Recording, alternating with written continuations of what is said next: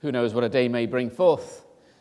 Uh, some of you have picked up the news last night, others have picked it up this morning, depending on what time you went to bed, about yet another outbreak of uh, terrorist activity against innocent victims, the general public, by those, no doubt, whose minds have been uh, darkened and so darkened as to be misled to think that they're felt justified in the cause that they follow or seek to promote by killing innocent people. With the words of Jesus come to mind if the light in you is darkness, how great is that darkness? Uh, and so it is. And as I was preparing to speak on Joseph this morning, I was in two minds as to whether to switch a sermon over to Gideon instead of preaching on uh, Joseph, but I'd left that uh, preparation for that a little late. Uh, although there are similarities between Joseph and Gideon, and I will be preaching on Joseph uh, this morning, but both of these people were called upon by God, were anointed by God for a particular purpose uh, to bring about changes when uh, change needed to, to take place, and these changes could not be engineered by human acuity or uh, ability.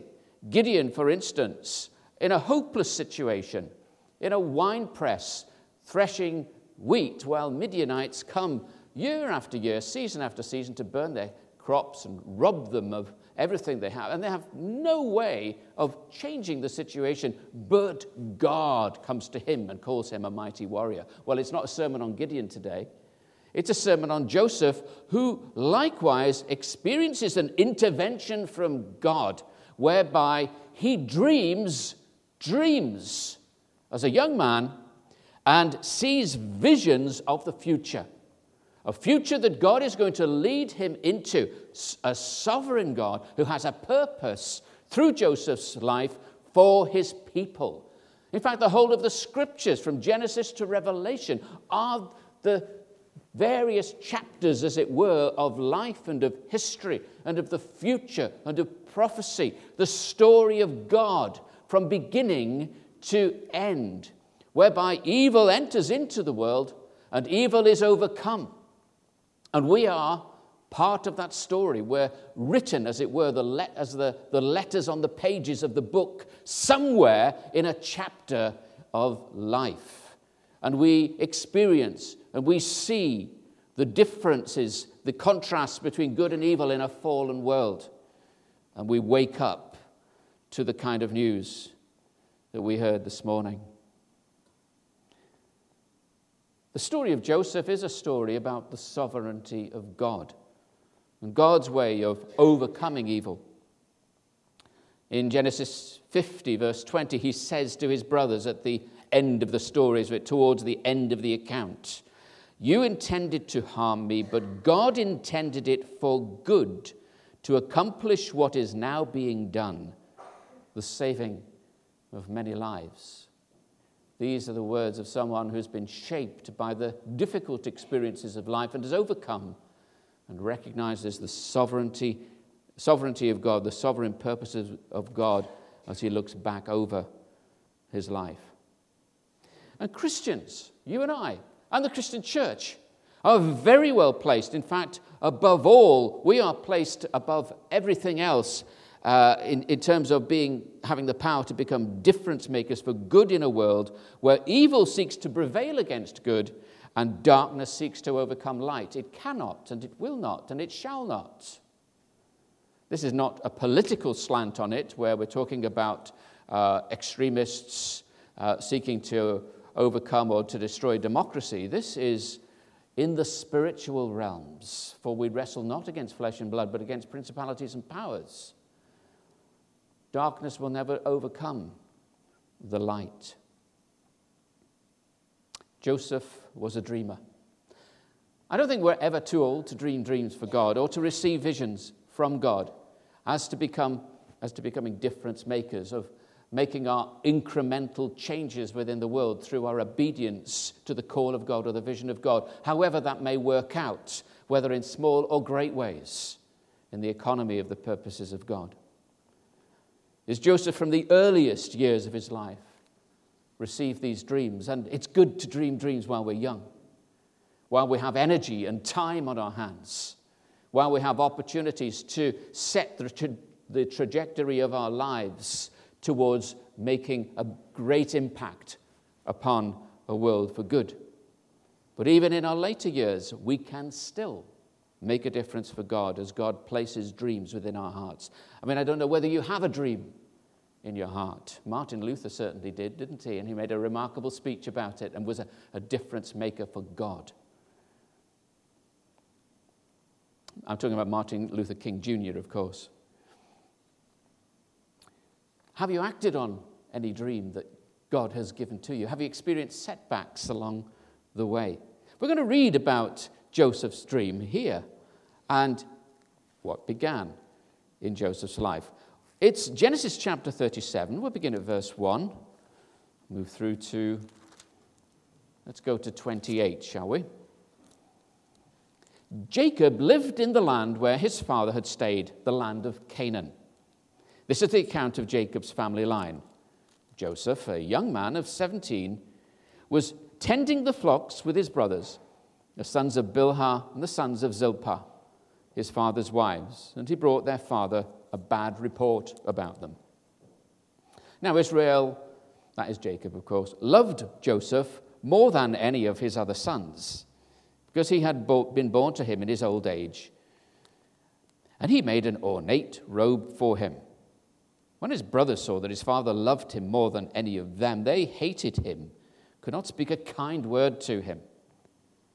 Joseph had a dream and when he told it to his brothers, they hated him all the more. He said to them, Listen to this dream I had. We were binding sheaves of grain out of the field, and suddenly my sheaf rose up and stood upright, while your sheaves gathered around mine and bowed down to it. His brothers said to him, Do you intend to reign over us? Will you actually rule us? And they hated him all the more because of his dream and what he had said. And then he had another dream. And he told it to his brothers. Listen, he said, I had another dream, and this time the sun and the moon and the eleven stars were bowing down to me. And he told his father, as well as his brothers, his father rebuked him and said, What is this dream you had? Your mother and I, your brothers, actually come and bow down to the ground before you? His brothers were jealous of him, but his father kept the matter in mind. Now his brothers had gone to graze their father's flocks near Shechem. And Israel said to Joseph, As you know, your brothers are grazing the flocks near Shechem. Come, I'm going to send you to them. Very well, he replied. So he said to them, he said to him, Go and see if all, all is well with your brothers and the flocks, and bring back word to me. Then he sent him off to the valley of Hebron. When Joseph arrived at Shechem, a man found him wandering around in the fields, and he asked him, What are you looking for? He replied, I'm looking for my brothers. Can you tell me where they are grazing their flocks? They've moved on from here, the man answered. I heard them say, Let's go to Dothan. So Joseph went after his brothers and found them near Dothan. When they saw him at a distance, and before he reached them, they plotted to kill him. Here comes that dreamer said to each other, Come, let's kill him and throw him into one of these cisterns and say that a ferocious animal has devoured him. Then we'll see what will become of his dreams. When Reuben heard this, he tried to rescue him from their hands. Let's not take his life, he said. Don't shed any blood. blood. Throw him into the cistern here in the wilderness. Don't lay a hand on him. Reuben had said this to rescue him from them, take him back to his father. So when Joseph came to his brothers, they stripped him of his robe ornate robe that he was wearing. And they took him and threw him into a cistern. The cistern was empty and there was no water in it, and they sat down to their meal. And when they looked up, they saw a caravan of Ishmaelites coming from Gilead. Their camels were loaded with spices and balm and myrrh. They're on their way to take them down to Egypt. Judah said to his brothers, What will we gain if we kill our brother and cover up his blood? Come, let's sell him to the Ishmaelites and not lay our hands on him. After all, he is our brother, our own flesh and blood. His brothers agreed.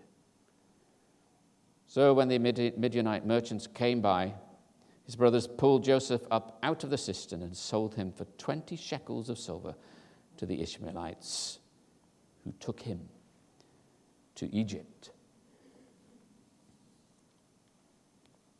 Joseph's dreams and visions were great visions of things that were yet to come through his life in the future. And he was excited by them. I don't know whether it was excitement or whether it was precocious or it was being provocative, but I tend to believe that he was a little naive in relationship to his brothers.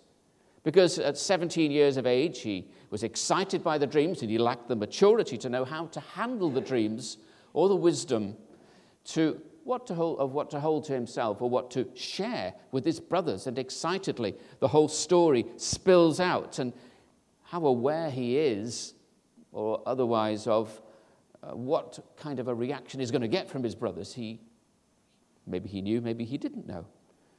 But he said it anyway, and seems to have come from rather a dysfunctional background. This is dysfunctional family life. We read quite a lot of dysfunctional family life in the Old Testament amongst even the patriarchs.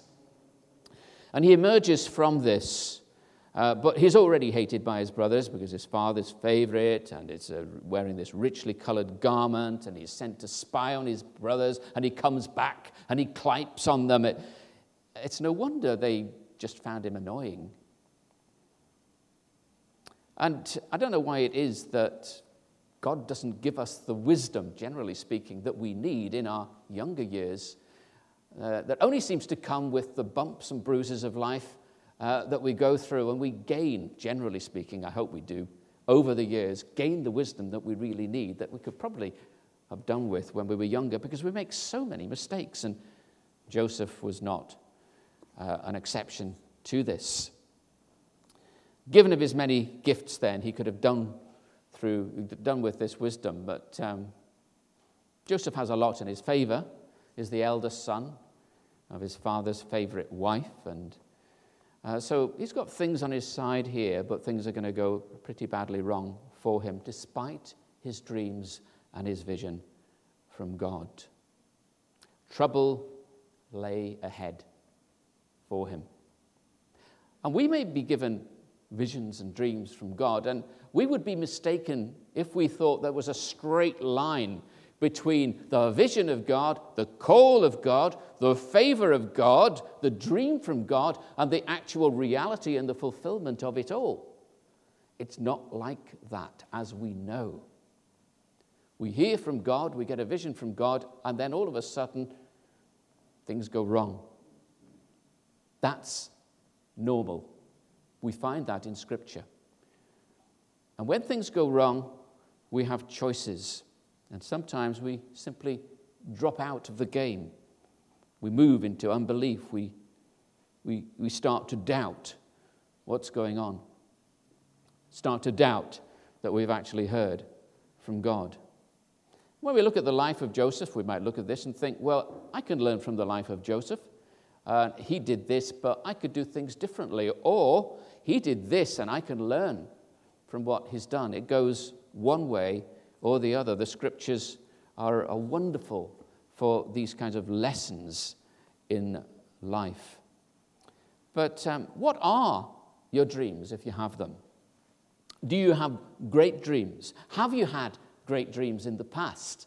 Have they been fulfilled? Have you been knocked out of the game, as it were, by setbacks along the way? Can you recover the track that you were on? Or somehow have you been so discouraged that you're no longer pursuing the dream that God has given to you? Or maybe you are. Dreams from God can bring amazing outcomes. I'm astonished by the dream that George Verwer had for a ship to take books and Bibles to other countries. Now, that's a big dream, a big vision. Way back in 1974, when I was a young Christian in North Wales, uh, George Verwer came to stay in the house that I was staying in at the time, and uh, I, remember his sense of humor.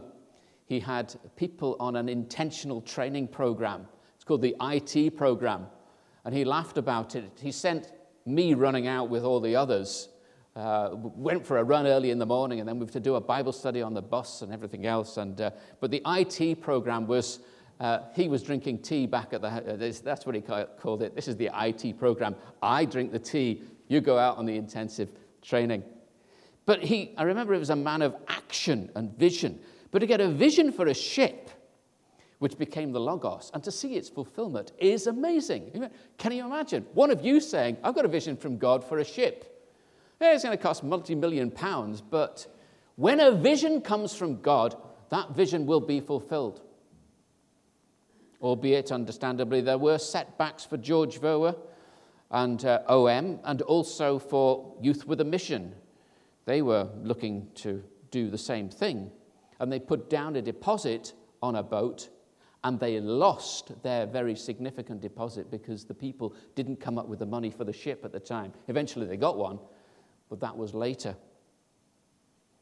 And I remember also waking up to the news, and some of you will remember this too, of when the Logos, the ship, the Logos, ran aground in Chile and it couldn't be saved. But they also had the Doulos, and now I think they've got the Logos Hope as well.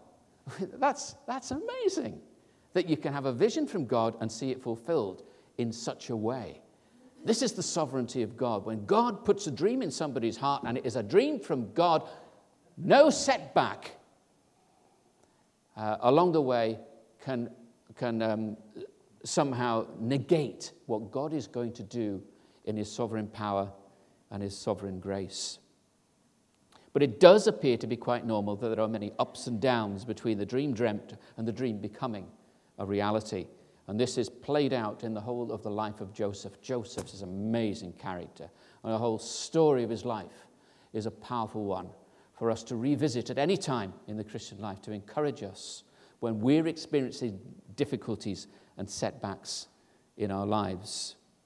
Joseph's betrayal by his brothers was a cruel introduction to the harsh realities of this truth. And it was a preparation for what was yet to come for him. Not one of you here, as a Christian believer who's been on the road for a number of years, will have avoided pain and difficulty and struggles that even perhaps have, have tempted you to, to walk away from the faith. Interventions in your life that you have never understood, whether it's come through illness or bereavement whether it's come through persecution or loss or unemployment, whether it's come through failed expectations and the hurt and the pain that come from this.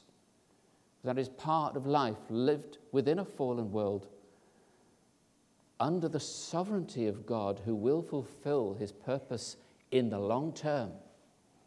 And the dreams that are grounded in truth that He has given to you and to me. Oh, it's tempting to give up when things go wrong. And you may be in that place right now.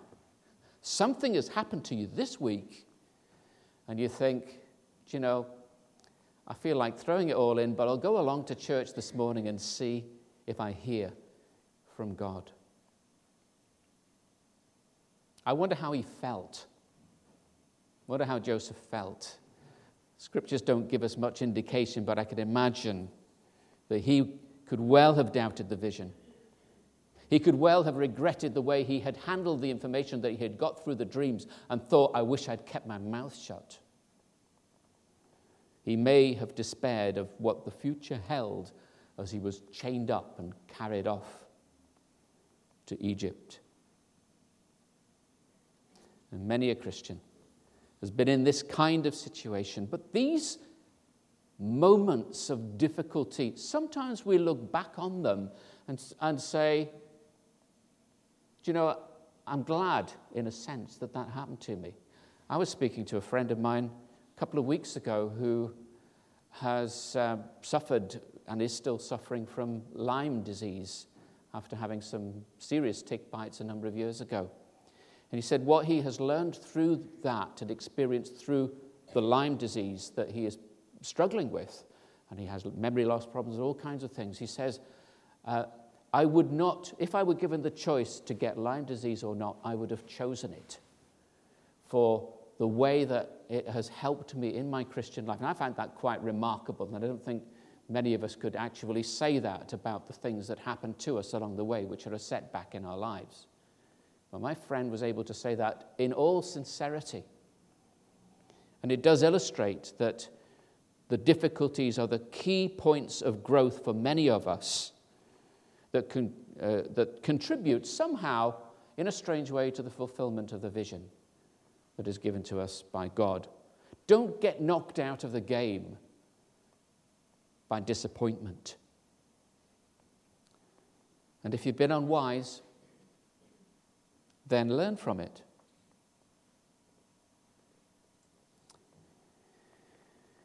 So, tracing the main events and the main outcome of Joseph's life, what stands out is how his character was shaped through his experience. And those experiences that we have that are negative, that could potentially set us back, can be the point of growth for us. But there's so many of the setbacks for, in his life. He's betrayed by his brothers, sold as a slave to the Egyptians. Potiphar's wife lies about him after having failed to seduce him. He is then imprisoned, and the butler, who says he will remember him when he gets out of prison, forgets or chooses not to remember him before Pharaoh. But at the end of the story, Joseph can see just how God's dreams have been fulfilled, even though there was so much hardship for him along the way. It's essentially a story that illustrates the sovereignty of God, who fulfills his purposes through the obedient response of his people. I don't know whether you're like me in this, but I remember strange things. I remember sayings, events that just stand out, things that people say to me. And one of them was I've mentioned George Hossack before, who was, I believe, 20 years uh, a minister in the Airdrie Baptist Church. and was, I think I mentioned, he was my senior friend when I first started out in ministry. I was reading up a little bit about George Hossack, and he must have been quite an outstanding preacher because when he was at the Baptist College, they used to issue prizes. I don't think they do prizes, or they, they kind of discourage prize giving now in the, in the, in the uh, Baptist College. But in those days, there were prizes for preaching, and he used to get the first prize every year for preaching when he was a student. But he said, he told me his text. It's funny, I, I should remember his text for when he preached at Airdrie with a view, preached with a view of Airdrie. He said, I preached on uh, Genesis 49 22. Joseph is a fruitful vine, a fruitful vine near a spring whose branches climb over the wall. And he said, I think they called me because of that. I don't know why I remember that, but I think I remember the text and I thought, that isn't particularly a text I would preach on if I were preaching with a view somewhere. I wonder how he handled the text.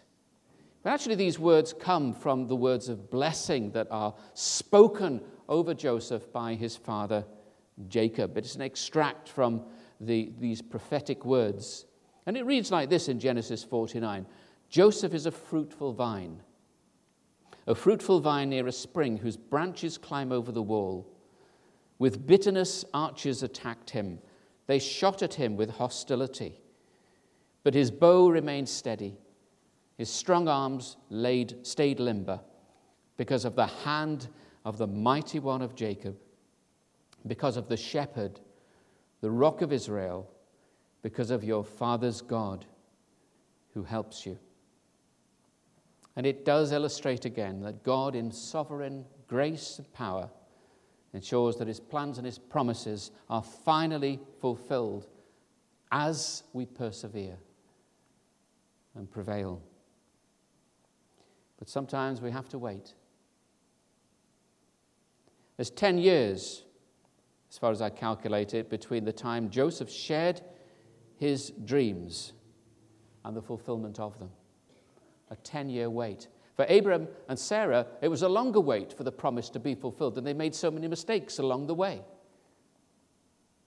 For Nehemiah and Ezra, they saw the walls and the temple of Jerusalem restored only after many a setback and delay along the way. And it was probably when Joseph least expected it that one day a troop of people wandered into his presence and he recognized them as his brothers. Though they, not expecting to see Joseph there, did not recognize him. And that must have been a wonderful moment for him, where he went out, and as we know, he wept uh, over seeing his brothers again. We know little of how Joseph handled his early disappointment, but we do know that he was not embittered by difficult experiences, and it is so easy to become embittered. Remember what the scriptures say don't let any root of bitterness spring up within you, and by it many be defiled. It's so easy to become embittered. If any of you have got gardens or garden paths, dandelions are one of the worst of the weeds to get out. Why?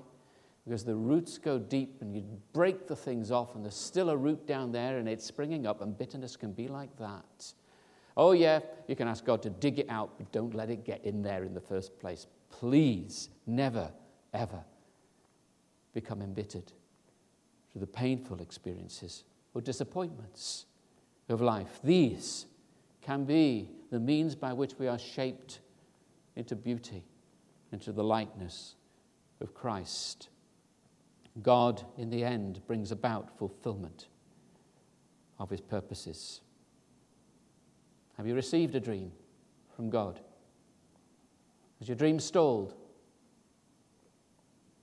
Are you experiencing a setback? It's all normal. Don't be discouraged. The outcome doesn't all depend on you. Ride the storm and trust God to fulfill His word.